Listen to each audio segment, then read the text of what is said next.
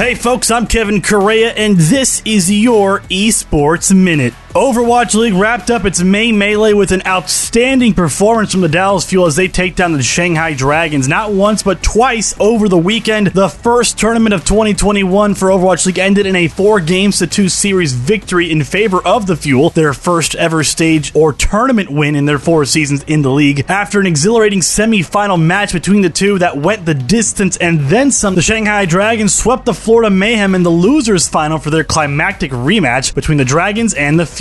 After bringing out a mix of off meta team compositions and surprise hero picks from both sides, Dallas walks away with $100,000 and three league points that'll come into play into the playoffs at the end of the season. Meanwhile, out of the mid-season invitational group A, no surprise here as Royal Never Give Up goes 8 and 0 undefeated in group play before moving on to the next round. A real surprise in that group A though is the fact that Pentanet.gg, the underdog coming out of the rebuilt Oceania League, League also advances as they bested Unicorns of Love two out of their three head to head matchups to take the tiebreaker. Out of Group B, Pain Gaming falls short once again. Mad Lions and PSG Talon advance. And in Group C, still ongoing as their final matches are tomorrow, Damwon Gaming appears to have the top spot in Group B down pat. A three way tie for that second spot underway as Cloud9, DetonatioN FocusMe, and Infinity Esports all sport a 1 and 2 record. Cloud9 needs to beat both of those teams tomorrow to hope to scrape into the next round.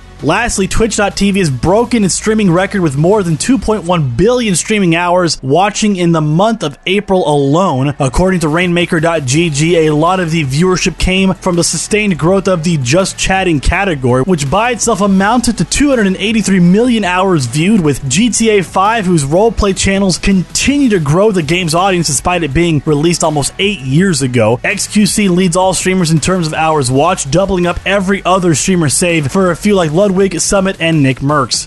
I'm Kevin Correa. That's my time, and that has been your Esports Minute. Follow us on Twitter at Esports Network and at Correa24, and be sure to visit esportsnetwork.com for more stories written by our great staff. We'll update you again tomorrow on Tuesday.